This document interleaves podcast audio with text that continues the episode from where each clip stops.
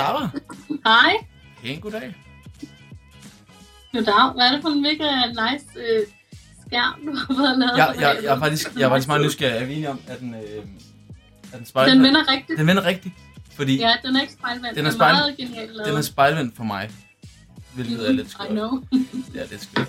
Jeg tænker, inden vi går sådan virkelig i gang, skal, Ja. vi, skal vi ikke lave sådan en lille lydprøve en gang? Jo. Jeg, jeg har kørt det meget analogt, nemlig. Så øh, Ja. Nu prøver jeg bare lige at... Kan du... Kan du, Hej, Kallan. du skal bare sige nogle lyde. Ej, hvor dejligt. Kan du sige hej på fire forskellige måder og fire forskellige tonelejer? Øh, hej, hej, hej, hej, hej. Ja. Det passer sgu nok. Det passer sgu meget. Jeg skruer en lille smule op her. Sådan der. Jamen, pæn goddag, Sara. Og øhm, til dem, der lige titter med her live, så det er jo en live podcast. Har du prøvet det før på, øh, på Instagrams? Nej, altså jeg har prøvet at lave et par lives, men ikke, øh, jeg har ikke prøvet at lytte til det bagefter. Nej, okay. Hvordan, øh, hvad, hvad får du tiden til at gå med her i øh, de her corona-tider?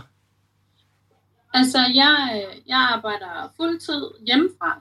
Ja, Jeg laver jo en øh, tværspodcast, og øh, jeg kan ligesom øh, lave interviews og klip og alting Ja. hjemmefra og holde møder og sådan noget. okay, men Så du, det er det. du holder i, og du har, har du været til forsøgende dag og fået prøver at komme, Jeg har været til, komme til? kæmpe været til frisøren i dag. Ej, altså, Altså, det, kæft, det klæder dig, det må det jeg bare sige. Det, det, var, det var der meget stor respekt for på redaktionen, at jeg havde fået en tid hos frisøren. Altså Ej. alle var sådan, wow, hvordan gjorde du det? Agtigt. Øhm, ja, ja. Jeg tror, jeg, jeg tror, at det er øh, anden gang, at jeg har sat hår. Men min, min søde kone, min søde kone har ellers lige øh, givet med, øh, med maskinen en gang. Men det er dejligt, du hænger i, og det er dejligt, du har fået en, en frisk fade, skulle jeg til at sige, men det, en frisk farve, en frisk cut, et frisk cut. Men jeg tænker, det vil måske være en skide god idé at lige Ja. tage, tage lytterne med, for det her det kommer ud som en podcast. Ja. Og øh, kunne du tænke dig at lige give en, en, en introduktion af dig selv? Hvem er Sarah Bro? Altså, jeg, jeg er radiovært og tv-vært, ikke? Øhm, øh, og lige nu laver jeg P3, en P3-podcast, der hedder Tværs. Altså, måske er der nogen, der vil kende Tværs, øh, fra de selv var lidt yngre. Øhm, og det er egentlig, Tværs er egentlig, består egentlig af det samme, øh, som det også gjorde, da jeg var teenager. Altså, et sted, hvor man øh, kan tale om alting og vende det med en voksen, og øh, hvor man ligesom, vi, jeg tror, vi er dem på Danmarks Radio, der har ligesom, det eneste, der, der har den målgruppe, der hedder 15-20 år, øh, og prøve at lave noget øh, øh, med dem. Altså, fra, øh, altså have dem som medvirkende simpelthen, og så øh, lave noget, der ligesom se, er set fra deres perspektiv. Og lige nu laver vi en masse corona-udsendelser, som øh, prøver at være ligesom øh, i den verden, og blandt andet altså handler det jo om, at der er rigtig mange af vores lyttere, der går i 3.G, øh, og jo ikke kan få den studentereksamen, som de har set frem til. Nogen helt fra folkeskolen, ikke? Og Mm. skulle alle de traditioner, der er forbundet med at blive student, og øh, også bare med at gå til de eksamener. Nogen, jeg ved ikke, om du kender det, Mathias, men der er jo nogen, der jo ligesom tænker, at de til eksamenerne ligesom kan lige redde øh, deres snit og sådan noget, ikke? Ja, jeg og tror- det ser det ikke ud til, at de kan nu. Jeg tror virkelig, jeg havde virkelig været på skideren, hvis der var min standpunktkarakter, ja. Ja. der skulle være Ja. gældende for, hvad jeg nu skulle ud og lave, det må jeg bare sige. Ja, okay. Øhm, så så det, vi prøver ligesom at tage nogle forskellige, have nogle forskellige takes. Øh, der var også øh, mega mange, der måske er omkring 20 år, måske de lige flyttet hjemmefra, øh, og øh, måske er single og bor langt væk fra deres forældre, har været mega ensomme og er vant til at date og gå mega meget i byen, og pludselig kan de ikke nogen af de ting. Ikke? Så vi prøver ligesom, derfor er det mega fedt, at der blev meldt ud i dag, at det er i orden Ej, at, øh, at date. det, det er, det er, det, jeg, jeg, var faktisk, jeg var faktisk jeg var imponeret over, at Søren Brostrøm, han faktisk kunne give sådan en melding, og så stadigvæk lyde som en robot. Det, det, det, Ja. han er Jeg synes programmeret. også, det var Det var helt imponerende. nice. Men altså, sex er vigtigt, sex er sundt. der kommer 100% til at være så mange seksologer, der bruger det som den næste jingle på den næste seksolog-podcast. Altså, Jon Ørting, hvis du lytter med, så, så få lige croppet det ud for det pressemøde, og så tror jeg virkelig, at du har fat i den, i den lange ende, det må jeg bare sige. Fedt, ja, det, det, sgu, det, det, sgu, øh, det er sgu dejligt, at vi kan at det er sagt højt, at, at singlen også godt må, og så videre. Ja, Den, den er... Øh, Ikke? Så bare skynd jer. I har ikke tid til at se den her live, fordi nej, det var søren. ud Ja, lige præcis. på Tinder. Lige, lige præcis. Så jeg har jo, øh, jeg har, jeg har jo skrevet til dig, og, øh, Ja. fordi jeg sindssygt gerne vil have en sludder med dig. Og øh, jeg har stødt på dig flere gange ned i øh, træningscenteret, fordi at du, din træner, træner, holder til det samme sted som jeg. Og jeg kunne se, at du smadrer Ja. igennem, og jeg kan også se på de sociale medier og så videre, at alt med krop og bevægelse og idealer og styrke og så videre, det, det betyder sgu noget for dig. Men øh, hvis man Ja. hopper ind på din bio, kan man også se, at der står øh, dødløfter, frontpærer, øh, frontsquat og så videre. Øh, Ja. Så derfor det kunne jeg, det kunne jeg sindssygt godt tænke mig at have en sludder om, øh, omkring dig og din træning, og omkring måske din udvikling, omkring dit syn på træning og krop og, og så videre. Men inden jeg kaster mig for meget ud i, i vælten omkring, hvordan det ser ud nu, kunne jeg egentlig godt tænke mig at spørge dig, sådan, hvor, hvordan din sådan, bevægelses-, trænings-, sportshistorik har været helt fra start. Hvad var det, det første, vi sådan forelskede os i som, som spæd, skulle jeg til at sige? Var der en sportsgren eller, eller et eller andet, som... Øh, Ja, altså, ja. Jeg øh, startede med at danse ballet, da jeg var fem år. Øhm, fordi at både min mor har gået på det kongelige, altså på balletskolen inde på det kongelige teater, og min mormor, min oldemor og min moster, alle har danset ballet, inden øh, været statister på teateret og sådan noget. Ikke? Så jeg kommer fra sådan en balletfamilie, og jeg elskede det. Øh, jeg, jeg dansede inde på øh, altså min balletskole lå inde på Otfellow Palæet. Jeg ved ikke, om du ved, hvad det er, men det er sådan super, det er et palæ, der ligger i København, i sådan nogle helt sådan fuldstændig sindssyge, pompøse sale med sådan noget guldrenaissance-malerier. Og jeg kom jo fra sådan et øh, kollektiv, hvor vi ikke havde varmt vand eller, eller andet end en brændeovn, og der var toilet øh, nede i, på opgangen. Ikke? Så for mig var det øh, altså fuldstændig sådan vanvittigt eksotisk øh, at danse ballet, og inde på et ballet, og min lærer hed Vivi Flint, øh, og hun havde været en stor solodanser øh, inde på det kongelige teater, og det var blandt andet hende, måske vil nogen øh, genkende, at øh, det var hende, der dansede nøgen i den ballet, der hed Dødens Triumf, hvilket var fuldstændig sådan en kæmpe, kæmpe skandale, at øh, der var en Hvornår? øh, balletdanser, der dansede nøgen inde på det kongelige teater en gang i 70'erne. I 70'erne, ja. Okay. Ja, øh, Dødens Triumf, øh, som, ja, nå, sådan noget moderne, men ballet, ikke? Og hun var kæmpe, en kæmpe stjerne, og derfor så, efter jeg gået øh, hos hende i to år, sådan noget, så, øh, så flyttede hun også til Dallas, hvor de skulle være øh, balletmestre, hende og hendes mand øh, på, øh, på Dallas, øh, ligesom deres ballet. Øhm, så svor jeg aldrig ville danse ballet igen. Jeg elskede Vivi højere end min mor. Boycott. ja, så hvis jeg ikke kunne have hende som lærer, øh, så ville jeg ikke danse mere. Øh, Så jeg har ikke danset ballet siden. Øhm, men øh, når du spørger det der med, hvilken sport, så jeg har aldrig øh, dyrket nogen sport. Øh, og jeg voksede op herinde i København K, inde i nærheden af Kongens Nytorv. Og øh, det var først her, da min søn begyndte at spille fodbold, han er 12 nu, og han begyndte, da han var sådan noget 6-7 år. Så da han begyndte at spille turneringer, måske som sådan noget, ja, også der omkring, så, øh, så går det op for mig, at deroppe ved Svanemøllen, ikke så langt herfra, ligger en hal. Det vidste jeg ikke. Altså, på trods af, at det er mindre nærmest en kilometer væk fra, hvor jeg bor, så, så jeg har aldrig været en hal før. Okay. Øhm, det, øh, øh, min søn øh, gik øh, til fodbold med Ivi Støringsson. Øh, de er helt jævnaldrende, de spillede på, i samme klub.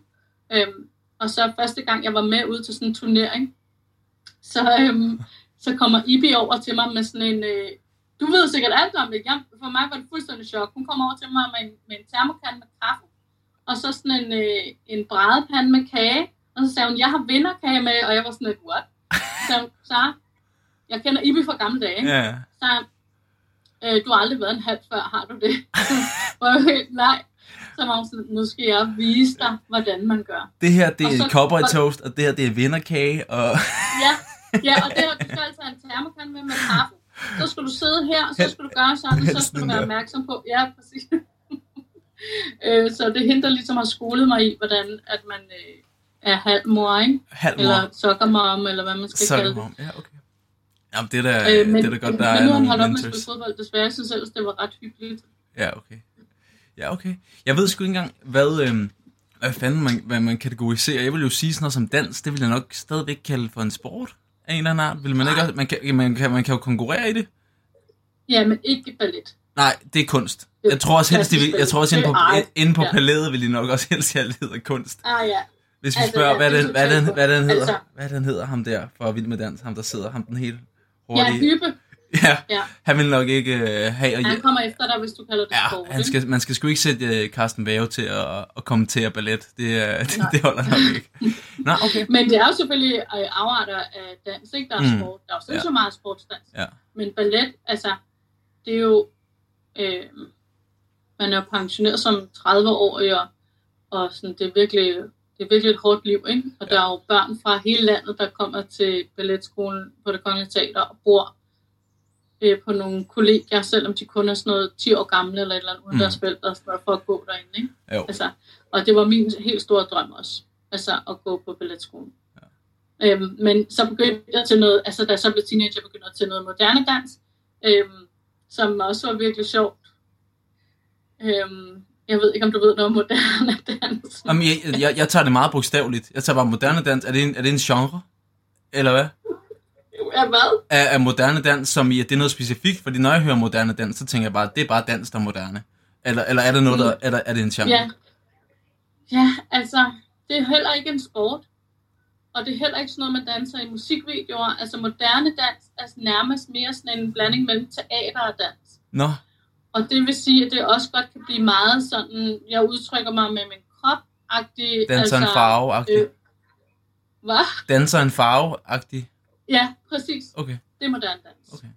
Øhm, og det, det kræver jo, det kan jo, altså, det er jo ret sjovt at lave. Mm. Det kræver lidt at se på det, ikke? Ja, okay.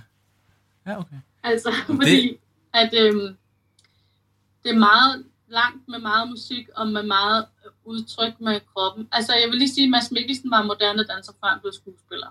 Bum, blåstemning. Jamen, der kan man se. Ja. Jamen, jeg har, så meget moderne dans og så meget ballet har jeg sgu ikke, har jeg sgu ikke Nej. set. Øh, Har du, har du været på det kongelige teater og set ballet? Nej, heller ikke. Nej. Jeg er simpelthen Det er også med, man kan sige, jeg øh, voksede op i Hvidovre, og øh, hey, skud ud. Jeg, har- jeg, jeg er ikke kommet så meget øh, på det kongelige teater, og, og set, jeg har heller ikke set så meget ballet.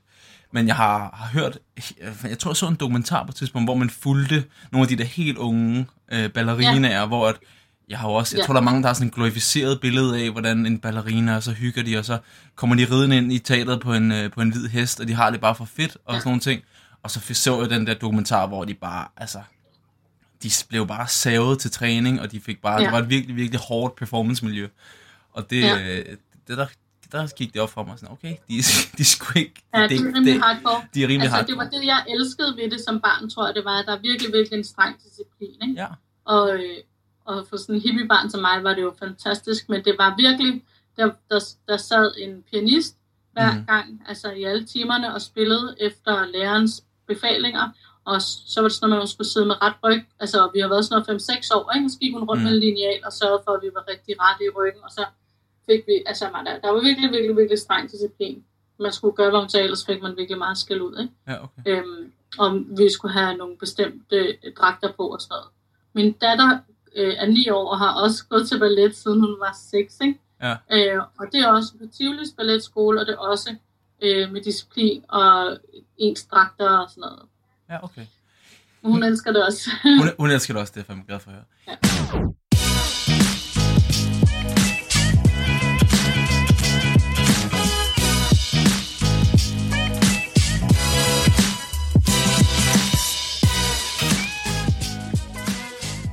Jeg tror, at nu, nu igen, nu er det bare ting, der kommer ud af mit hoved. Når jeg hører, nu siger du, du er vokset op i, i et kollektiv. Mm. Øh, når jeg hører det, så tænker jeg automatisk, at du er det, du er vokset op i, du er, nu skal vi ikke snakke om, man siger bare ikke, hvor gammel nogen er, men er det sådan noget... Nå, men det må du gerne. Er det jeg sådan, bliver 46 på mandag.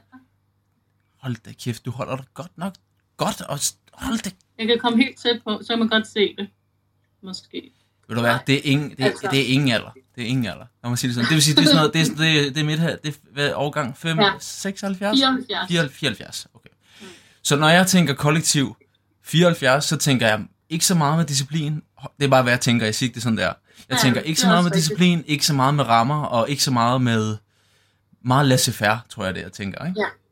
Var, Ja. det, var det det, der måske bandt? Det var alt det, man måske ikke havde så meget i dagligdagen, det kunne du få der? Eller, eller hvordan? Ja, fuldstændig. Fuldstændig. Okay. Fuldstændig. Jeg elskede det der helt faste rammer, disciplin og alt muligt. Og øh, det var heller ikke så moderne, da, øh, da jeg var, altså det, jeg har jo måske startet til ballet i sådan noget 80, 79 eller 80, ikke? og der var jeg startet jo også i skole, og der var det heller ikke så moderne med disciplin. Jeg gik bare på den lokale folkeskole, og det var ikke fordi vi ikke lærte noget, men det var jo ikke, det jo ikke disciplin på den måde.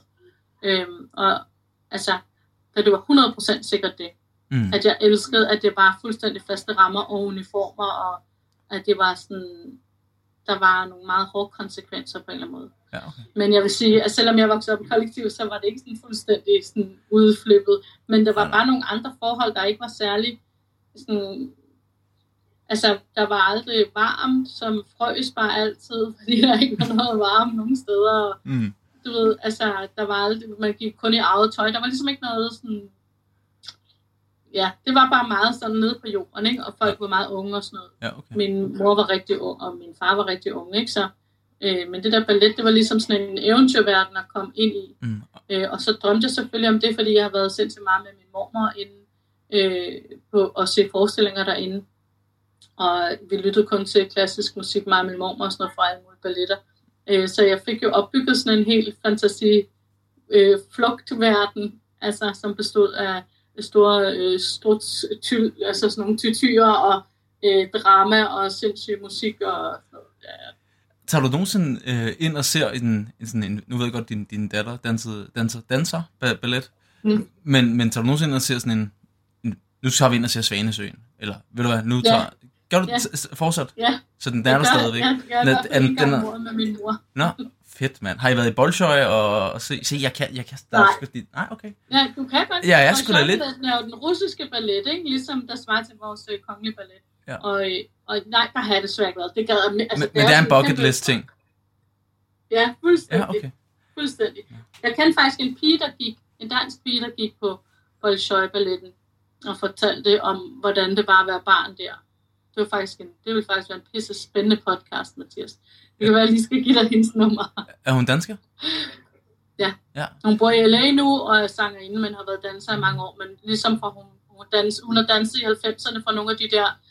Øh, øh, det, det er sådan et hollandsk band, der havde et hit, der hed Pump Up The Jam. Dem, det mener jeg var dem, hun Pump var danser for jam. og sådan noget. Pump- Ja, præcis. Wow, wow. Ja.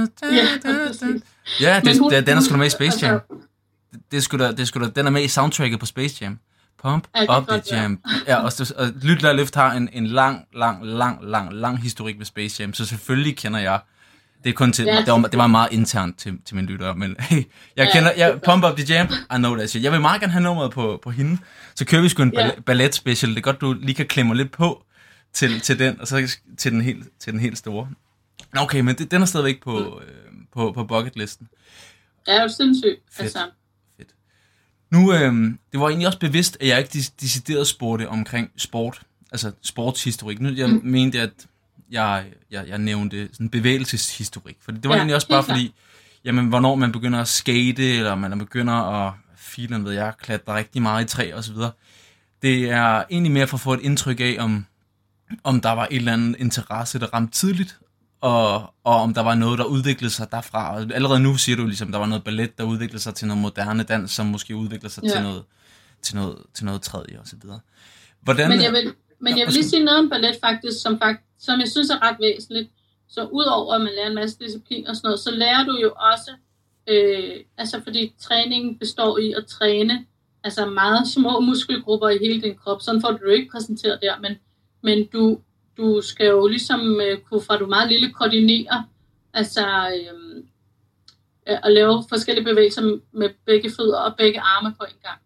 Og øh, på den måde så får du sådan helt, og så samtidig med at du skal overholde alle de regler, der er for, hvordan du skal bevæge din krop, ikke? som er jo fuldstændig øh, symmetrisk og fuldstændig rank og fuldstændig sådan, så du, du lærer jo at bære dig selv på en eller anden bestemt måde, mm, Øh, og det følger jo med resten af ens liv, at man ved, hvordan man står rank, og man ved, hvordan man har skuldrene nede, og man ved øh, fuldstændig bevidst, og det kan jeg da mærke, det bruger da også helt nu, når jeg træner nu, så ved jeg jo præcis, hvordan jeg skal øh, Korrigere. Og træne lige præcis de muskler, jeg gerne vil i en bestemt øvelse. Ikke? Ja.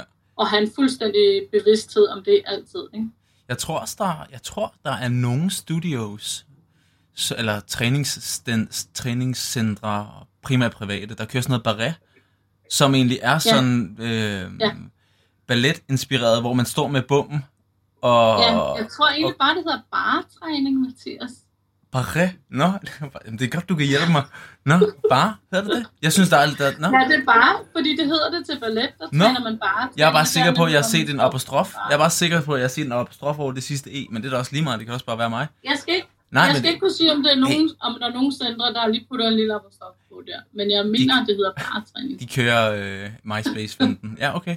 Se, det er godt, du kan lære mig op. Det, er- det er dejligt. Nå, okay, men det tror jeg. Så hvis man sidder derude og tænker, jeg ved ikke, om jeg vil troppe op i tyld, og ikke Ja. ja. kaste ud i balletten, så kunne man måske lede efter bare træning. Det er Ja. dobbelt R. Det er ikke bare bare. Det er ikke bare bare. Det er bare med to R. Ja. Det kunne man jo gøre, hvis man sidder Og derude. ja, det har jeg også prøvet.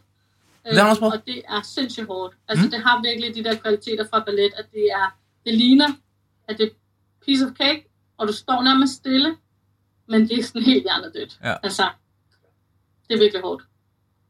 Det må, jeg, det må jeg prøve en dag. En eller anden dag. Jeg siger ikke, øh, jeg bliver ikke konkret.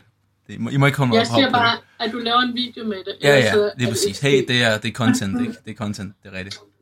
Hvor, øh, Den, og så øh, og den og reformertræning. Har du været på den? det, har, det har jeg heller ikke. Det har jeg heller ikke. Mm-mm.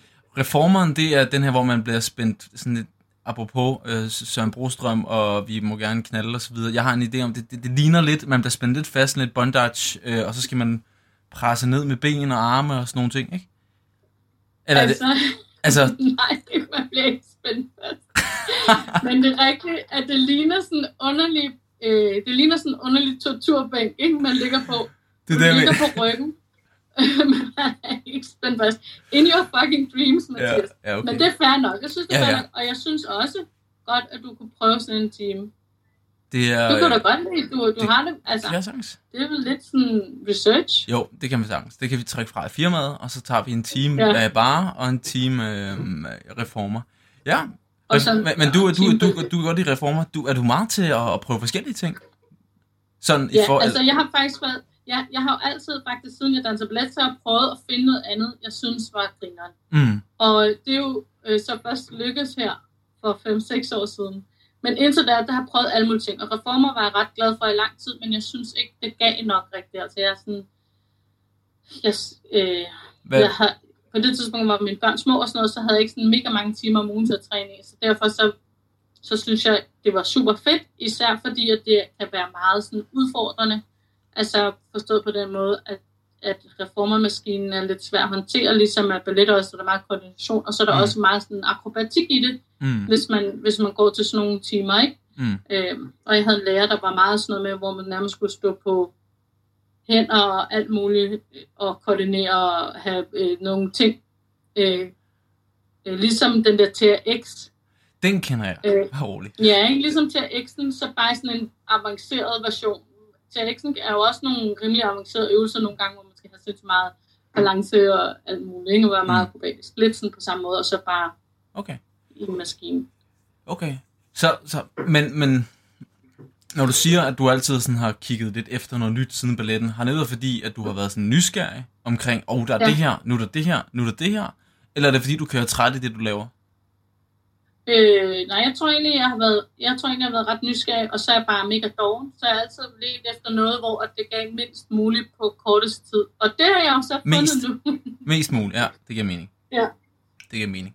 Så når du sagde, altså sådan, hvor at, for mig er det der med at være øm i kroppen i fire dage, det er der, hvor jeg tænker, det, det her, det, altså det her, det, det gør noget godt. Jeg træner mine muskler, jeg kan mærke det ligesom fysisk, ikke? okay, så, så du, du træner meget på følelsen efterfølgende, kan man sige? Ja. Eller hvad? Ja, okay. Det- Jeg gør det, det gør jeg måske nok. Men det, ja, det, det, det er ligesom det der præmien på en eller anden måde. Ja, okay. Men det giver meget god mening. Altså, der, jeg tror, der er rigtig mange, der har, har den her... Man? Ja, præmie er jo nok et meget godt ord for det. At det er det, der giver en the boss, eller sådan tilfredsstillelsen, ikke? Men jeg tror samtidig også, at... Jeg tror, der er rigtig mange, der sætter smerte op imod øhm, succes, altså, at det er succesfuldt. Altså, man får ekstra meget øh, ud af det. Men jeg tror, eller jeg ved, at det, det har du hørt om doms før? Nej. Begrebet doms? Jeg tror, det skal du snakke Nej, det skal du snakke men jeg er nødt til lige at sige, at jeg kommer til at gå ind i alle comments herinde. Er der, Og jeg er nødt til bare at sige, at Iran DD kigger med. Hej, Iran. Hej, Iran. jeg bliver helt starstruck. Det er så nice. Iran. Man, spørg om, Træner du ham, eller hvad, Mathias? Det kan jeg hurtigt komme til, men det gør jeg ikke. nice. Nå. Nå, Nå, jeg, jeg, jeg har bevidst Sorry, prøvet, jeg, nej, men det er helt okay, det er helt okay. Jeg har helt bevidst øh, forsøgt ikke at kigge på øh, comments, og ikke kigge på alle mulige ting, for ellers så, jeg er virkelig bare sådan en, der bare, altså, ærnet, der bare spotter. Ja, hvad fanden var det, jeg skulle til at sige? Jo, du, du synes, at smerte efterfølgende er nice, ja. ikke? Nu, Jo. øhm, det kalder man for, for DOMS. Det står for Delayed Okay. Onset Muscle Soreness. Og Okay. grunden til, at man primært får DOMS, det er, hvis man bliver udsat for stimuli, man ikke er vant til. Det er, hvis man prøver Ja. noget, man ikke er vant til. Og øh, det er jo klart, at du vil, når man bliver god til noget, så vil man typisk få færre DOMS.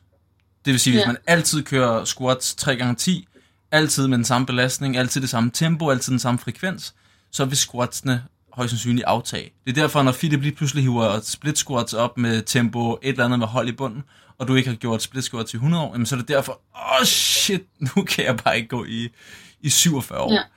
Så man kan sige, jeg tror, der er mange, der har en idé om, at, at smerte er lige med effektivitet, hvor at nogle gange, og nogle gange ikke. Hvis jeg tager til, hvis jeg, jeg squatter meget normalt, og hvis jeg lige pludselig hoppede til yoga, og bare lavet yogastillinger, så vil jeg helt sandsynligvis være fuldstændig smadret i mine ben dagen efter.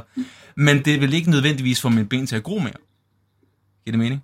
Men jeg forstår, jeg forstår Ja, det godt, fordi jeg, jeg, jeg elsker også selv den der følelse af, at man virkelig kan mærke, at man er most fuldstændig igennem, og man, øh, man virkelig har, har, har arbejdet for sagerne. Men, Men, men Men har du prøvet at tage en rigtig yoga-team, jeg har faktisk, jeg har, jeg har faktisk prøvet at tage en rigtig yoga-team. Jeg har kørt nogle, øh, man kan godt mærke, at du er, at man kan godt mærke, at der er radioværdet i dig her. det, det, det er sjældent, jeg får, jeg får spørgsmål, men det er fint. Jeg har, øh, jeg har, jeg har, jeg Nå, har, men det er fordi, du ikke har forstået, at det her er jo live. ja, det og ved jeg. øh, der er vidner til den her samtale.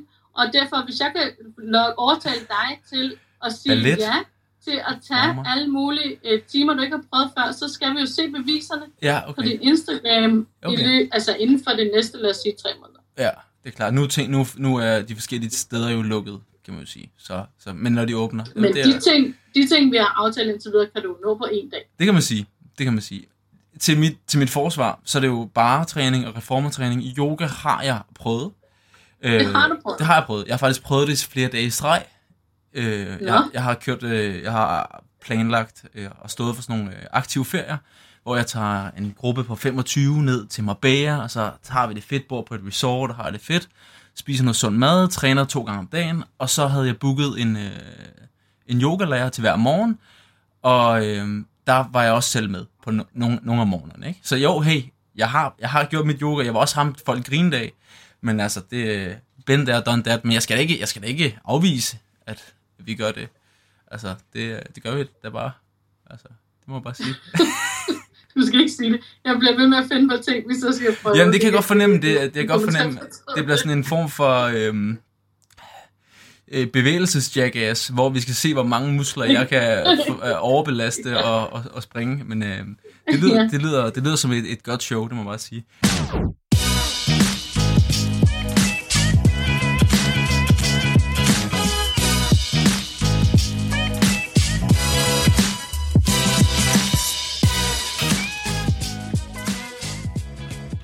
Nå, nu, nu skal jeg tilbage til min timeline her omkring reformer Ja, og så videre. Hvor, nej, det er helt okay, det er helt okay.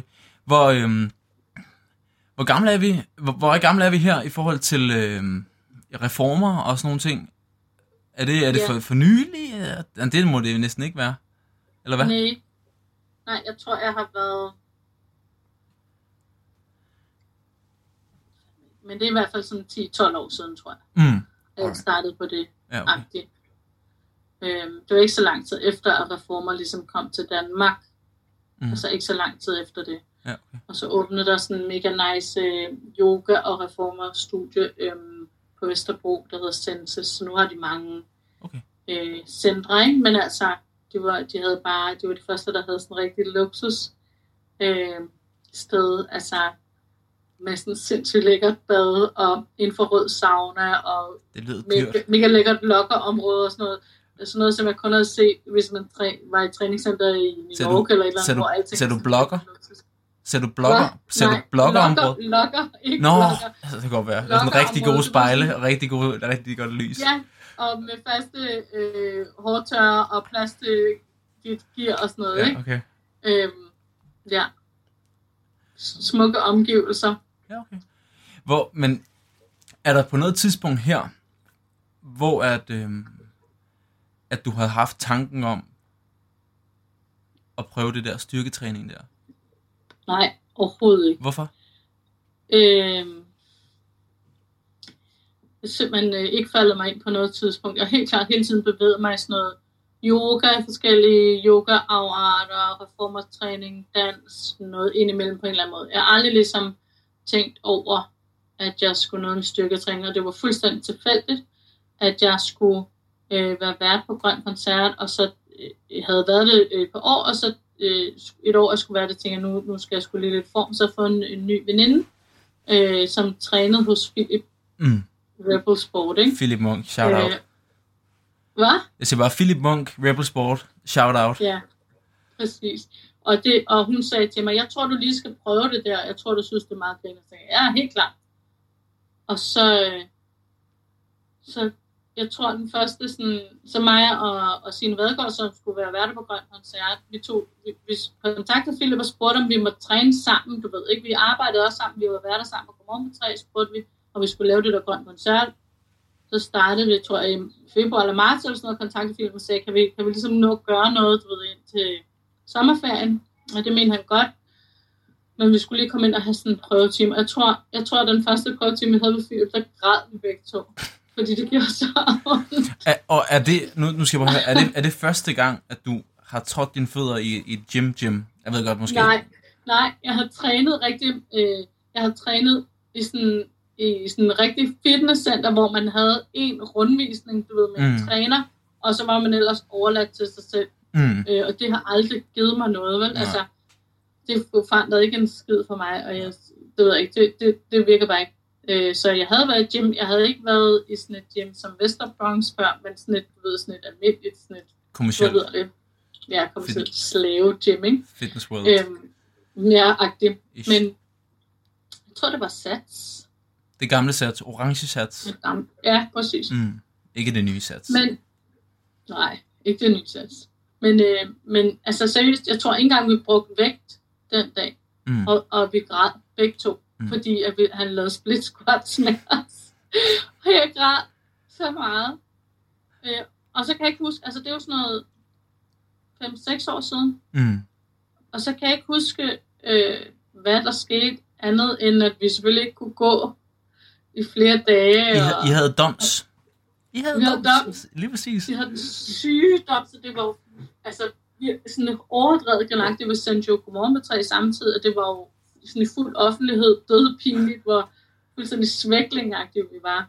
Men Sina er jo, altså Vadgaard, som, som jeg trænede sammen med og sendte sammen med, hun har jo spillet fodbold rigtig mange år på højt plan og sådan noget. Så hun, hun er ligesom vant til sådan nogle sportsagtige ting, og jeg var slet ikke vant til. Jeg ikke Mm. mm. og nogensinde dyrket nogen former for sport, altså hvor der var konkurrence involveret. Men øh, så det var Philip, der ligesom på en eller anden måde, øh, lige pludselig gik det op for Philip, og først også der for mig, at, øh, at øh, jeg trænede dobbelt så godt, hvis ikke endnu bedre, øh, når Philip sagde, øh, Signe er en runde foran dig Mm. så var det ligesom om, at øh, jeg fik sådan ekstra superkræfter, og så bare, Okay. så, altså, jeg, jeg kan ikke forklare det, men det er i hvert fald alt, alt min konkurrencegen og alting, det er Philip. Det er kommet frem i den situation med træning med Philip, og det, så, det kan han tage æren for. Ja, okay. Han var, han, var sådan øh, personificering af, af balletten, at hende der kan komme højere op på tæerne end du, øh, end, end dig, og, Ja. og så videre. Men er Ja, du jeg har competitive? aldrig haft den er, du ikke, du er ikke competitive? Nej, okay, så du er ikke competitive anlagt, men der var det bare som om, at der blev, øh, der gik, Ja. der gik helt Robinson i den. ja, jeg er åbenbart kom, altså meget kompetitivt anlagt, men, Ja. ja. men, øh, kun, men kun åbenbart med, øh, når man sidder øh, og, ja, og ror eller løfter vægt i en eller anden retning, eller tager split squats eller sådan noget. Ja, okay. Fair. Man kan sige, det er jo... øhm, Der er ret stor forskel for... Nu, nu tager jeg bare et billede af Vester Bronx Gym, og folk, der ikke har været i Vester Bronx Gym, så er det mange tungvægte, mange store fyre, også helt normale ja. Ja. mennesker, men når man kommer ind, kan man hurtigt få sådan, wow, man ser også typisk ja. Outlier, sådan rent kropskompositionsmæssigt, altså de er rigtig store, mm. øh, både drenge og piger. Øhm, det er rå miljø, øhm, som nogen vil kategorisere som bodybuilder-miljø, og så til mm. øh, reformer, yoga, øhm, Mm, ja. og så videre. Var der, var der fordomme omkring styrketræning? Og der, jeg vil sige, der er også stor forskel bare for et kommersielt center og til, til den. Ja. type center. Var der nogen fordomme inden da? Og var det, var, ja, undskyld, var der nogen fordomme inden da? Omkring styrketræning af den type Jeg, jeg, styrketræning? ikke, jeg, jeg har slet ikke tænkt over det, for det var jo min veninde, der trænede derop sammen med Philip. Mm, Og, og øh, nej, så jeg slet ikke tænkt over det. Jeg synes, det var jeg, jeg har helt klart en fornemmelse af, at jeg synes, det var virkelig pinligt at være der. Og Mm. være så dårlig til alle øvelser. Øhm, og føle virkelig, at Philip med vilje udstillede mig. Og Signe, mest mig. mm. Altså virkelig sådan noget, men så skal du gå hen over det der gulv der, og man kan se alle bare glode og tænke, hvad er det for nogen? Tror, tror, Altså, virkelig, Tror du, de tænkte det? For jeg tror, jeg tror, der er mange, der har den følelse lige meget. Altså, jeg tror, der er mange, der, af, der afholdes fra... Nu ved jeg ikke, hvor konkret det var, og hvor mange, der egentlig kiggede, kiggede.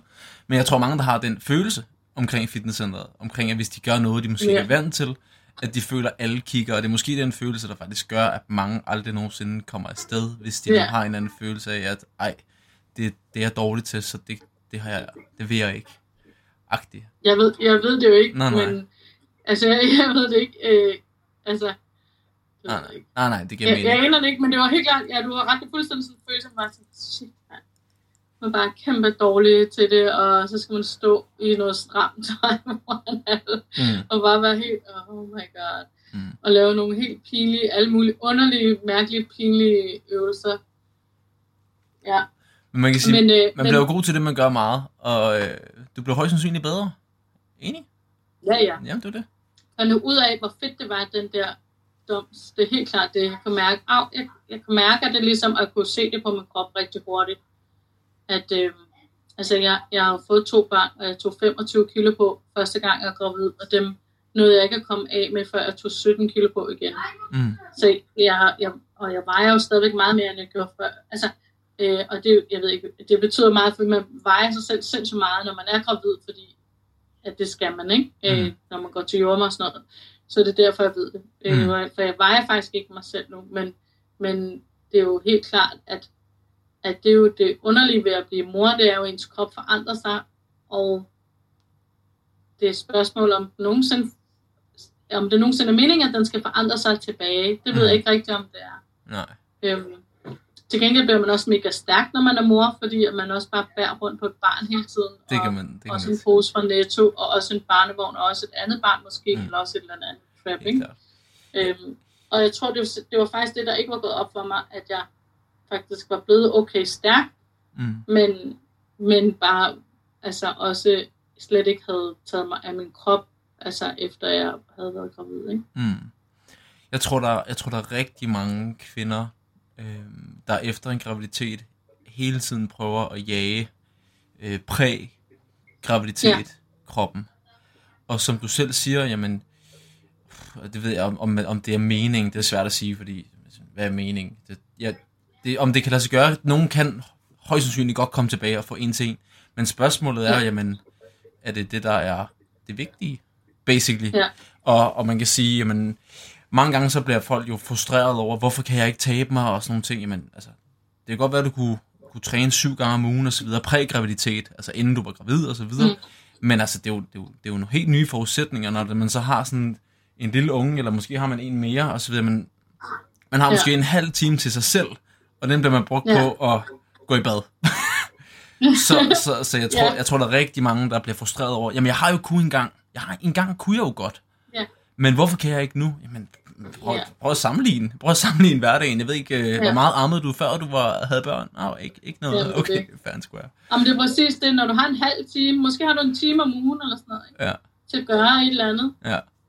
Og så er det nemlig, så står du mellem, skal, skal jeg tale med nogle venner, skal jeg gå i Mm. bad, skal drikke en kop kaffe, skal kigge ind i en væg, ikke? eller se en serie, eller gå ned og træne. Altså, jeg ved godt, hvad jeg vil vælge i dag. Mm, I dag vil jeg til hver en tid vælge træning. mm, Altså, altid, altid, altid. Men, men den, før man begynder at træne, så tror jeg, at man, man bliver i tvivl, og man overgår det ikke, og man har heller ikke lyst til at stå nede i noget fitnesscenter, i noget stramt tøj, og tænke, åh, mm, jeg kan ikke passe noget mit tøj mere. mm. Men det er rigtigt, det, det, det, jo det, der gør en, altså, det er ikke, men, og det vil sige, det har Philip også lært mig, at, øh, at, at øh, det er federe at være stærk, end at være tynd. Altså, jeg har aldrig været tynd, men, men på den der forstået på den måde, eller jeg har aldrig jagtet sådan noget øh, helt tyndhed, men det er jo helt klart, at, at øh, når man har taget så mange kilo på i forbindelse med en graviditet, så må man gerne af med det igen, fordi man synes, det virker ligesom unfair. Det var, nu, nu er man ikke gravid mere, så er man ligesom bare blevet mega... Man kan ikke, og det er primært noget at gøre med, at man har en masse virkelig fedt tøj, som man elsker, mm. Og man kan bare ikke fucking få det på, vel? Ja, Øhm, det er men- en kæmpe ja, motivationsfaktor der. Hvad? Jeg siger, ja, det, det kan jo være med til at være en god motivationsfaktor. Det er at Ja. skulle tilbage i alt det dyre tøj. Ja. Så, så efter graviditeten, så var det, øhm, så var motivationen egentlig sådan kosmetisk, at vi skal tilbage og, ja, nu skal vi blive Ja. mindre, ikke? Hvor- Hvornår, Præcis. nu, nu siger du selv, at der, der er et eller andet, der er på et eller andet tidspunkt, hvor at det lidt ændrer sig fra at være kosmetikken, eller det ved jeg ikke, om det er det, du siger, men det er lidt det, jeg hører dig sige, at der er, Ja, på, der, der er et punkt, Jeg begynder at træne med Philip, og så ændrer det sig simpelthen til ikke at handle om noget med udseende. øh, at være, være tynd eller passe med tøj, så handler det bare om, at jeg bliver, får det fucking fedt inde i mit hoved af at træne. Mm, Så udover doms, som jeg åbenbart elsker, jeg elsker at gå ned og tramme, som om jeg er skidt i bukserne, fordi at jeg er så øm. Øhm, men øh, så, så handler det også om, at jeg kan mærke, at, øh, at fordi jeg bliver stærk, bliver, jeg får så meget, altså hele mit liv bliver bedre, fordi jeg bliver er stærkere, mm, og, jeg, og, jeg, og det gør også et eller andet ved min mentale tilstand, altså jeg bliver mega glad af at træne. mm. Og Fedt. det, det tror jeg, jeg ved ikke, det ved du måske, jeg ved ikke, om det kun er, når man træner rigtig hårdt, at man, at man får den fornemmelse, eller sådan. Det, jeg synes bare virkelig, det, det er vildt. Jeg, øh, jeg plejer at bruge et, et begreb, der hedder mojo. Og jeg tror, hvis man slår øh, mojo op i, øh, i sådan Urban Dictionary, så der står sådan en magical spell, eller sådan, du ved, det er sådan en, en, en energi, og det lyder meget... Øh. Men jeg tror, ba- basically, så er det den følelse, du lidt beskriver. Det er sådan en blanding af dopamin og endorfin, og måske noget adrenalin af en eller anden art. Men det er i hvert fald ja. en feel-good følelse, og man kan sige, at vi alle sammen har jo forskellige former for tærskler, og bliver og får frigivelse, alt efter hvad man laver. Så der er jo nogen, der får det af mindre. Nogen får det af i- at jogge en tur på 3 km, og nogen får det af først at, at, at løbe et maraton. Ikke? Så det er jo, det, jeg, tror, det er, Mm. jeg tror, det er sindssygt forskelligt, og der er jo nogen, der bliver øh, for sindssygt meget mojo, for at bruge det udtryk, meget, meget det der the boss, den følelse, du beskriver, er noget helt andet, og slet ikke får det af styrketræning. Og også det, der er fantastisk, det er, at, at mojo er ikke... Øh, mojo er, er... Der er ikke facit på det. Så det er også derfor, at nogen godt kan få det af bare, og nogen kan få det af reformer, og nogen kan få det til TX. Så når folk spørger mig, hvad for en træning er bedst, så kan jeg jo dejligt sige, men højst sandsynligt den, der gør, at du får det gjort, og den, der gør, at du får det gjort i morgen, og igen i morgen, og igen næste uge, og igen næste måned, og så videre, og så videre, og så videre. Så jeg tror, det er svært at give facit på, og også svært at sige, hvor meget der skal til. Men det, det vigtige er måske, at, at du har fundet en eller anden måde at ramme din mojo på, om, hvis, det giver me- hvis det giver mening. Ikke? Ja, helt klart. Mm. Altså, men jeg synes, jeg har lært, jeg synes, jeg virkelig har lært noget om det. Jeg har lært det der med, at det handler om at være stærk frem for at være tynd. Mm.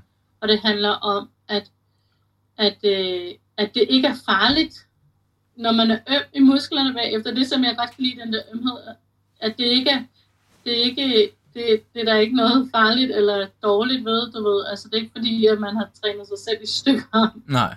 på den måde. Nej. Øhm, så man skal lade være med at træne. Altså, det, det, det, synes, det er bare en kæmpe optur og sådan bef- befrielse, og ikke at skulle sådan, sådan ligge under for den opfattelse, at, at det er farligt eller dårligt, eller, og at bare ligesom, jeg heller ikke skulle træne for at blive tynd. Det er Mm. meget det. Jeg kan også mærke, at det, er det, når jeg poster noget med min krop eller med træning, så er der mange, der ligesom relaterer det til, at det handler om, om jeg er tyk eller tynd. Ikke? Mm. Øhm, og det, det jeg var helt blank at sige, det, det, er ind, altså det, det er intet med, det er intet, det er ingen, altså, jeg træner ikke for at blive tynd. Mm. Jeg træner for at være stærk, fordi det er, den, det, det, er det, jeg ligesom kan mærke. Det er det, der giver dig mojo. Altså, jeg er fuldstændig, og det er jo det, jeg kan mærke, at hele resten af, det, af mit liv bliver forbedret ved, ikke? Mm. Altså, jeg Mm. bliver bedre til alle andre ting i mit liv, Ja.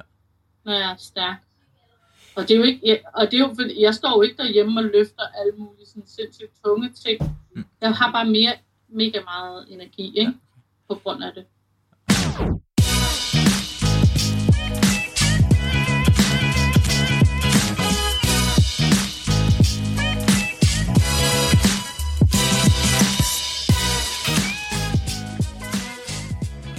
Nu, øh, efter at... Var det efter, at, at, at fokuset kom over på følelsen, frem for øh, spejlbilledet eller udseendet, om man vil? Øhm, fordi du taler jo rigtig meget om, at man skal forsøge at elske sig selv og embrace sin krop og nyde sin krop og elske sin krop, som den er, og så videre. Og, Ja. og øhm, hvorn- hvor- hvornår kommer den del ind, hvor at du hviler så meget i den, at du også viser det på sociale medier, og nu snakker vi nøgenbadning, og prøv her, sådan her ser en mave ud, og du ved, hvornår, hvorn- hvornår kommer, hvornår, hvornår sker, der en udvikling der? Er det i samme ombæring i forhold til den følelse omkring øh, motivationen? Giver det mening med spørgsmål? Og det er faktisk, jamen, det er faktisk et godt spørgsmål. Tak. øhm, jamen, det er fordi, jeg, mm, er faktisk ikke rigtig klar over det. Altså, øhm, jeg er vant til at sende på B3. Det har jeg jo gjort siden jeg var 20, ikke? Og det er helt klart, da jeg var 20, der var der ikke nogen, der sms'ede man ikke ind og sådan noget. Men så det fik jeg et stærkt forhold til, øhm, hvornår helvede det været. Nå, men i hvert fald, jeg har været vant til det. Jeg har altid været på B3 on off, ikke? Og der har man bare en mega tæt bånd sammen med alle lytterne, øh, og skriver sammen. Altså, en ting er, at lytterne sms'er jo ind øh, til programmerne, i hvert fald de programmer, jeg har lavet. Men jeg sms'er jo også tilbage med dem, og det er jo tit nogle bestemte, altså nogle lyttere, øh, de samme lytter, der sms'er ind. Så når jeg ikke, når jeg ikke har hørt fra Turbo Charlie i tre dage, så skriver jeg en sms til ham inden fra P3 sms'en og siger, hey, hvad er der galt? Altså, du ved, og så er han helt, åh gud, det må du undskylde, jeg er på kursus, eller hvad fanden det nu er, ikke? Ja, Altså, det er ligesom sådan et, det er, sådan et, det er jo ikke et venskab eller noget, men det er jo, det er jo fordi, vi, vi kender jo ikke hinanden, men vi sender ligesom radio sammen. Mm. Så jeg er vant til den der kontakt. mm, Og det, den samme kontakt oplever jeg her på Instagram, at det er, det er ligesom en udveksling af erfaringer, og, og en, en, altså, jeg skriver jo også til folk, eller svarer folk herinde, som spørger mig om alle mulige ting, ikke? mm, Øhm, og skriver også tilbage til alle mulige andre folk, og spørger dem om alle mulige ting. Mm. Øhm, så, så, så jeg er på en eller anden måde vant til at dele rigtig meget af mig selv, øh, og det, det har jeg totalt fint med, ikke? Øhm, og så hvornår kommer det med kroppen ind? Altså, øhm, jeg, kan ikke, jeg kan ikke huske det, men der skete i hvert fald, der er i hvert fald sket noget her, inden, altså da jeg sidste år lavede øh, det der DR2-program, øh, Sabro på der to, der skete der i hvert fald nogle ting, der havde en masse samtaler med alle mulige øh, kvinder, både kendte og ukendte, om alle mulige tabuer og øh, øh, ting, de havde været udsat for, ikke? Og så gik det op for mig, at der er åbenbart meget mere, hvad kan man sige, meget mindre ligestilling på alle mulige områder, og mange flere tabuer, og meget større forskelsbehandling på mænd og kvinder, både på sociale medier og i det hele taget. Ikke? Så tror jeg måske, at jeg tænkte, det, det kunne godt være, at jeg kunne gøre noget for at være med til at nedbryde nogle tabuer mm, fra den stol, jeg sidder på. Og så har jeg været igennem altså et længere sådan, operationsforløb øh, de sidste mange år. Jeg har haft brystkræft, da jeg var 27, Mm. og så har jeg haft øh, forstadier til brystkræft igen her i, i 16. Altså ikke haft kræft, men ligesom fordi jeg er gået til tjek lige siden jeg var øh, 27. Ikke? Øh, så 15 år senere, så, så er jeg så været i gang med at få lavet det, der er en dobbeltmastektomi, øh, som er en Angelina Jolie-operation, som jeg plejer at kalde det. Det bliver nødt til at uddybe for mig, undskyld. Ja, jeg har, fået, jeg har ligesom fået fjernet mit brystvæv og fået erstattet okay. det med silikonbryst. Okay. Ja. Øhm, og det er så tre år, ikke? Og så Mm. i den forbindelse har jeg været igennem sindssygt mange operationer. Altså Mm. virkelig, virkelig, virkelig mange, ikke? Øhm, og, og der fandt jeg jo også ud af, så må man jo lige, så må, så, så må man ligesom tage stilling til mm, øh, sin krop og på en anden måde. Øhm, og jeg var vant til fra der, hvor jeg har brystkræft, at det var første gang, det gik op for mig, at min krop er jo ikke en, man bare, altså ens krop kan man ikke sådan tage for givet, den kan godt ligesom lave sådan en bagholdsangreb på en, og pludselig mm. øh, have kraft, eller vise sig at have nogle andre skavanker, som man ikke altså, havde regnet med, at man skulle have, eller som man ikke havde opdaget, eller som man sådan ikke havde forventet. Ikke? Mm. Øhm, og alle, der oplever det, oplever jo en eller anden sådan, en form for mistillid til sin egen krop, som en, der pludselig kan øh, ja, Jamen, bliver, falde ind i ryggen, eller bliver hurtigt meget en, døde, eller dødelig, ikke? Altså, på en eller anden måde. Ikke? jo. Også selvom at det ikke er en dødelig sygdom, man måske får, men, men det der med, at kroppen ligesom svigter, mm. øh, den, den er jo meningen, den bare skal fungere og kunne alt, Jamen, og så lige pludselig går det op for en, det kan den måske ikke. Mm.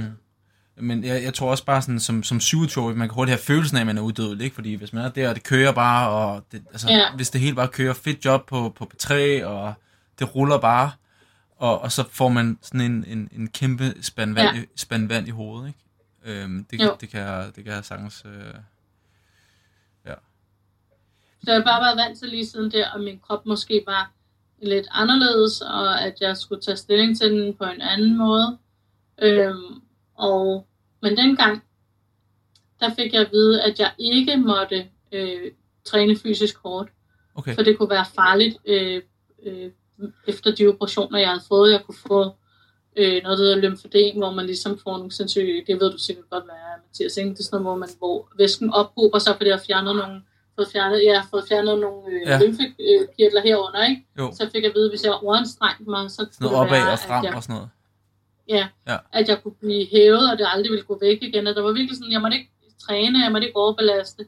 Så derfor så har jeg jo ikke siden dengang, så i virkeligheden, da jeg startede med at træne med Philip, så startede, vi jo også, startede han jo også med en form for genoptræning af, af hele min højre arm og skulderområde, øh, hvor jeg havde, var, havde fået de operationer, dengang jeg var 27. Ikke? Det startede jo bare så 10-12 år efter det, ikke? Okay. Ja. Eller Så- mere.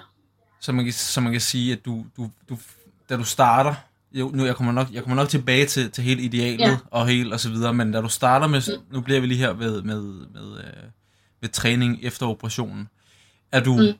er du bange der? I, i gåsøjne, er du, er du bange for, nu har du fået en masse ting at vide, og det må du ikke, det må du ikke, det er Ja. farligt og så videre. Og nu kan jeg kun forestille mig, at Philip han måske udfordrede det lidt, det sagde du også lidt, lidt. Ja. men i forhold til, at jamen, hvis vi nu øh, laver en gradvis eksponering, vil vi kalde det, at vi langsomt prøver at se, men hvad, det her fungerer okay. Er du okay nu? Ja, okay, fint nok. Evaluer lige, at var du også okay dagen efter? Okay, fint nok. Så kan det være, at vi ja. Prøver en lille smule mere. Var, var det, var det en, en, et, hår, en hård, et hårdt stadie, og hele tiden sådan skulle overbevise sig selv om, at det er okay, og selvom at det er, at man måske har fået at vide, at det er nok ikke så godt, at så prøve at arbejde sig igennem. Ja, er du igennem sindssyg? det. Mm. Det var sindssygt grænseoverskridende. Jeg har jo ikke, jeg har ikke, altså jeg har haft sådan en indbygget sådan beskyttelse i den her side, og øh, trænet min venstre, altså trænet til mig selv til at kunne mange ting med venstre hånd, for ikke at overbelaste min højre side, og øh, ja, så da der Philip bad mig om at hænge i armene ned, øh, sådan her, øh, og slappe af, så kunne jeg jo ikke. Nej. Jeg, fik, jeg fik nærmest angstanfald, altså jeg fik det fysisk dårligt, og blev svimmel og alt muligt, så der måtte vi gå nogle meget små babyskridt med det, ikke? Mm. Og det var faktisk sindssygt, det var sindssygt at mærke, hvordan at det var virkelig noget, min, min hjerne og derfor også min krop havde taget til sig, at det var sindssygt farligt for mig at træne. Ikke? Mm. Ja, så det var jo kæmpe, det var jo kæmpe sejr at ligesom starte med at komme lidt igennem det, og så startede der jo et helt nyt operationsforløb, Mm. øh, hvor, at vi, hvor altså hvor hele holdningen for sygehusvæsenet eller for sundhedssystemet er ligesom ændrer sig til, at nu er det faktisk, nu, nu får man faktisk tildelt noget genoptræning. Altså i et sundhedshus og et forløb med, med en fysioterapeut og øh, det fik, det var i hvert fald et projekt, jeg var med i, der er alle mulige projekter omkring det, men jeg blev tilkoblet sådan et projekt, ikke, hvor man fik 10 træningstimer på sådan et hold med folk, der havde haft de samme operationer. Mm. Og så blev jeg ved med at træne med Philip, og så, han, så vi genoptrænet. Jeg har ikke nogen, jeg har ikke nogen fysiske restriktioner, på trods af, at jeg er fået skåret alle mine brystmuskler op og flere gange og sådan noget. Ikke? Men det er da kun fordi, at jeg har trænet. Så jeg, så jeg blev også så vred på hele sundhedssystemet over, at jeg så mange år havde ligesom fået at vide, at man ikke, man ikke må træne, fordi man blevet opereret. Ikke? Mm. Og det er, jo, øh, det er jo også noget, der virkelig sidder fast. Det er jo ligesom, vi har, vi har jo også en stor respekt for autoritet, og som udgangspunkt skal vi altid ja. også lytte til, hvad en fagperson siger.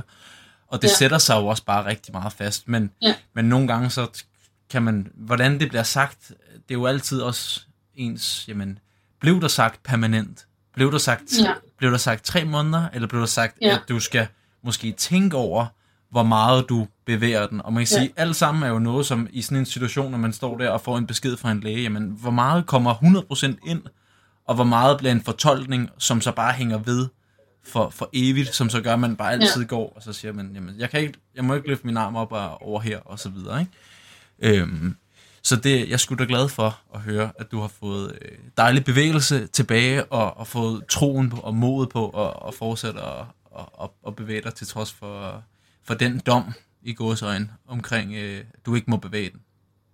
Ja, ja og øh, det er også derfor, jeg altid råder alle, der kommer i sådan et kraftforløb, som jeg skriver med rigtig mange, der ligesom på en eller anden måde er i sådan et forløb, skriver til mig på Instagram og skriver lidt frem og tilbage. Altså, det er jo mange år siden, jeg har været i sådan et forløb, men derfor så, så er der jo stadigvæk nogle ting, blandt andet at altid tage en person med til møde med lægen, øh, som en, der kan holde hovedet koldt, mm. og kan huske de ting, der bliver sagt, mm. eller skrive noter for dig, eller, eller andet. Vi har alle sammen sådan en ven, ikke? som kan det. Mm. Øh, og det er ikke altid, at det er ens mor eller far. Det kan godt være, at det faktisk er bedre med en af ens venner, som man ved bare kan holde hovedet koldt i sådan en presset situation. Og, yeah. og så man kan aftale med, spørge om de her ting, jeg vil gerne vide det her, og så skrive ned, og så kan man ligesom kigge på det igen, når man kommer hjem. Netop som du siger, så man ikke sidder og digter alle mulige ting. Ikke? Mm.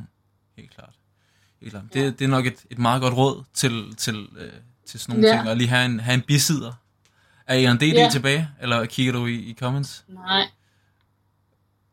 Han, ja, ja, han har kun sagt hej en gang. Ej, hej Jose, hej Anna. Skal vi lige Hvor mange jeg kender der med her. Er det rigtigt? Det er sjovt. Ja, det er ordentligt. Du må gerne lige tage en... Øh, jeg hælder lige øh, vand op i min øh, halvkop her. Ah. Hej Sahara. Det er skægt. Øh, så er der også en, der hedder, der hedder F. Markusen, der skriver, det er lol det her. Nej, det er ikke okay. League of Legends.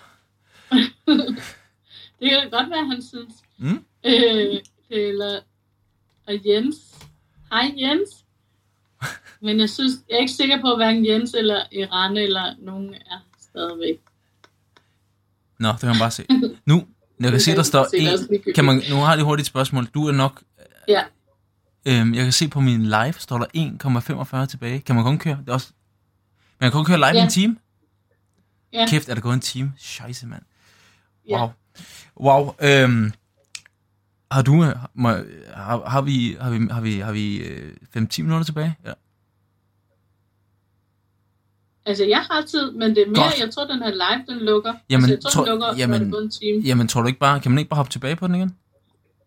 Jo, det tror jeg godt, man kan. Så skal vi bare logge af, og så logge på igen. Skal vi, skal vi gøre det allerede nu, for nu siger den 60 jo. sekunder. Så folkens, folkens, også folk, der lytter med, jeg, jeg klipper nok det her ud af podcasten. Måske gør jeg ikke, ja. det, det, det, det ved jeg ikke endnu. Men uh, vi hopper lige af liven, og vi kommer tilbage lige om lidt.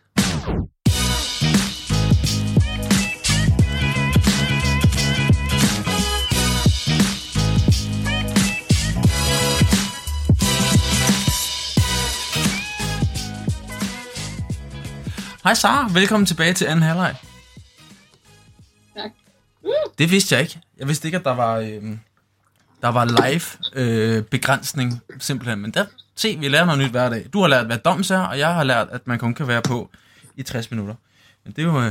det er jo praktisk. Jeg vidste egentlig godt, men jeg havde bare glemt det. Ja, Og så havde jeg heller ikke tænkt, at vi snakkede så langt. Nej, men det er jo også, når man snakker om ballet, og altså, det, det, jeg blev også overrasket over, at der var, der var gået en, en time, det må man bare sige. Men tiden går stærkt, når man har det sjovt, ikke? Er det ikke det, man siger? hvor fanden, hvor, min, hvor fanden var det, kom fra? Vi kom fra bevægelse og bisider. Bisider var mit, var mit, øh, var mit Ja, det er, er en god idé at have, have nogen med til sådan nogle situationer, øh, hvor man måske selv kan blive hyldet ud af den, om man vil. Ja. Og inden jeg spurgte ind til bevægelsen og bevægeligheden, så sagde jeg, at jeg vil gerne tilbage og snakke om idealet og om udviklingen omkring, hvornår, øh, Mm. hvornår vi blev mere... Vi, er det forkert at sige hvile? Hvile i sig selv? I hvile i den krop, man har? ja, altså, jeg tror, ja, det synes jeg er meget rigtigt. Men jeg tror også, det er noget, jeg tror, hvis jeg skal være sådan helt ærlig, ikke? Det må så være. tror jeg, at øh, for mange kvinder har den der, det lyder måske lidt underligt, men den der MeToo-bevægelse, der var for øh, mm, øh, to år siden, over to, to og et halvt år Jeg skulle siden, til at eller sige, er det ikke længere tid siden? Men det er to. Nej. Med noget. det er to og et halvt år siden. Okay. Men øh, mm, det kan godt være, det lyder underligt, men den handlede i virkeligheden om, øh, øh, den handlede i virkeligheden om, at, at kvinder, øh, mange kvinder måske har prøvet at være udsat for, at øh, ligesom, hvordan fanden skal man sige det, at en, en medarbejder, der på en eller anden måde står med en magt over dem, udnytter den magt seksuelt, eller forsøger på det, ikke? Øhm, og forstået, hvis med et simpelt eksempel kunne det være, at og og det kan være både kvinder og mænd på begge sider af bordet, ikke? Altså der forsøger, altså at en chef forsøger at øh, ligesom handle med, at hvis man udfører en eller anden seksuel handling i en eller anden afart, at man så opnår noget øh, i sin karriere. Øh, og det affødte jo en masse afsløringer øh, og retssager omkring det, men det affødte jo også en, øh, et, et sprog rundt omkring i alle lande, tror jeg, i verden, hvor kvinder tænkte over, hvad det var for et, øh, hvad, hvad, hvad der egentlig, øh, hvad de egentlig havde, hvad vi alle sammen måske egentlig har prøvet, eller ikke har prøvet, eller hvad der foregik rundt omkring os alle sammen, både mænd og kvinder, tror jeg tænkt over det, men især kvinder, eller det til- har jeg i hvert fald tænkt over. Og, øh, og i den forbindelse, så er det jo startet ligesom sådan en anden bølge også, som handler om, at, at, øh, at, øh, at der er kommet ligesom et sprog om, at det er okay, at man ser ud, ligesom man gør, Mm. på en eller anden måde. Der er ligesom, jeg synes, jeg har oplevet i mange forskellige brancher, at, at der pludselig er folk, der begynder at tage stilling til og øh, kæmpe for at stoppe nogle, nogle traditioner, der kan være dårlige for kvinders selvbilleder. Mm. Altså, jeg lavede for eksempel øh, et interview med Petra Kleis.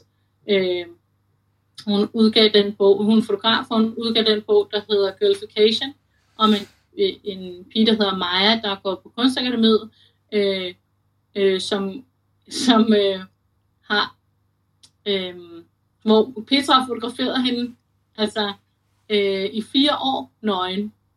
Øh, og øh, hun, øh, altså, jeg interviewede Petra om det, fordi hun fotograferer jo også øh, en masse fotomodeller, øh, og til en masse af de store danske magasiner. Og hun, i den proces, at hun lærer mig at kende, som har et, øh, et øh, hvad kan man sige, et andet for, altså et forhold til sin krop, hvor hun bare øh, gør lige, hvad der passer sig, ser ud, som det passer hende, er nøgen, når det passer hende, og har hår alle, mulige, alle de steder, hun har lyst til, og ikke har det, når hun ikke har lyst til det.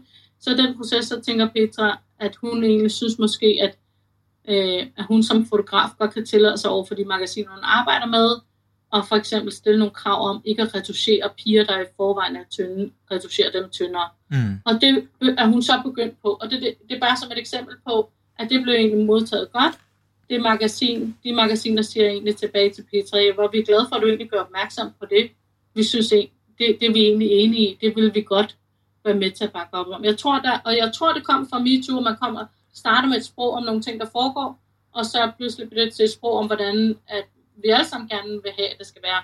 Og det har jo smidt af på mig, Mm. at hele den bevægelse og fået mig til at tænke over, om, om, altså om jeg kan være med til at hjælpe med, at, at der ikke kun er én måde, man kan se ud på som kvinde. Mm. Og- Også at der ikke kun er én måde, at man kan leve på Mm. i det hele taget. Øhm, men især det med udseendet. Mm. Det, det, det, det synes jeg meget, at man som kvinde bliver man meget øh, tæppebumpet med magasiner og tv-serier alt muligt. Eller gjorde i hvert fald, hvor at, at det er helst er meningen, at man skal have en type krop. Og Mm. det er jo altså, Jeg synes, jeg, synes, jeg synes jo helt klart, at man har set en, en kæmpe udvikling, især bare som, ja, også inden for de sidste tre år, med i forhold til, Ja. ja, bare en ting er, hvad man ser på Instagram. Det har også Mm. været meget glans, det er det stadigvæk, meget med glansbilleder, meget med, med, ja. med, øh, med redigerede billeder, og hvis man også kigger på, på tv-reklamer osv., men jeg synes helt klart, at der er kommet en, en større bølge af sådan kropspositivisme og et lidt og et brud med det her helt tynde øh, Ja. modelideal af en art, at det er sådan, Ja. ja. vi, skal, vi skal se ud, før at man ser, man er perfekt. Øhm, Mm. Og hvad fuck er perfekt? Øhm, men der synes Ja. jeg helt klart, at det er, det er virkelig rart at se, at der er kommet mere af, hey, skønhed har alle former, og du skal se ud, som du, Ja. du har lyst til, og der er ikke rigtig noget facit på, på det her, Mm. øh, må, det her, den måde, man, man skal se ud på, ikke? Og man kan, Jeg vil bare lige sige, at det er altså ikke fordi, at jeg, jeg er ikke imod plastikoperationer, eller, altså det er ikke fordi, at jeg, altså jeg prøver virkelig at afholde, fordi nogle gange så bliver den snak jo også sådan en med, at du skal være naturlig, eller mm, så bliver det bare en snak i den anden grøft, du ved, altså, og du må ikke ligne en fotomodel, og jeg har det sådan lidt, jeg giver ikke en fuck, men man, altså, om man ligner en fotomodel, eller om man øh, spiser øh, kager og alt muligt, så man vejer 4.000 kilo.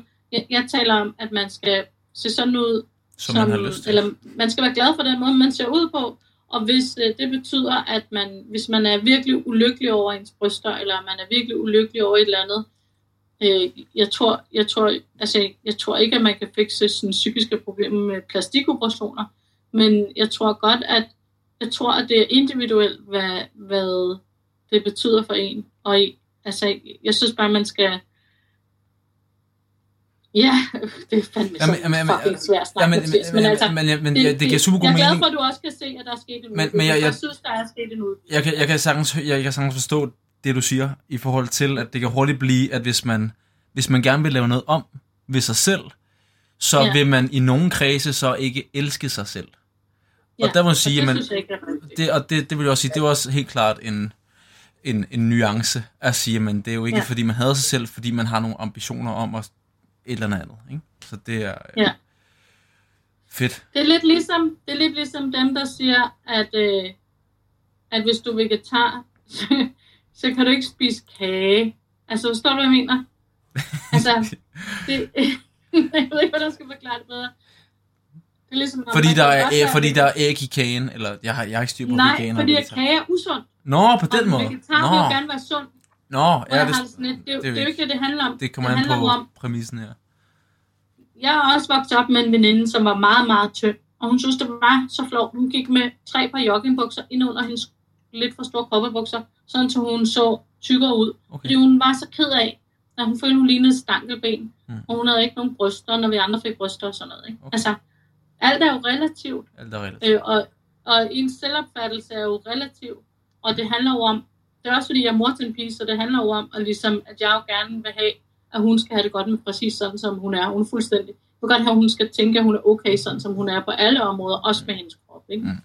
Og det, det kræver bare, synes jeg, lidt, lidt opbakning Helt fra klart. samfundet også. Ikke? Helt klart. Og det, det, det, det, er sgu, det er sgu enig med dig i.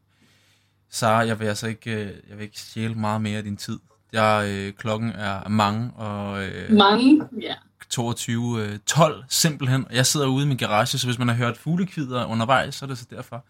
Men øh, jeg vil egentlig bare runde lidt langsomt af, og, og til sidst spørge, jamen hvis, eller ikke spørge, men opfordre til, men hvis, hvis du skulle sige noget til, til hende eller ham, der sidder derude, måske den unge, som har det mega træls, jamen hvad vil Sara Bros øh, opmuntrende tweet så være til vedkommende? Det er strengt. Jeg vil, jeg vil sige, at, øh, at øh, det, det er pisse når man er ung og får at vide, at man bare skal være sig selv, og bare skal hvile i sig selv, og alt sådan noget, for det er jo så fucking svært.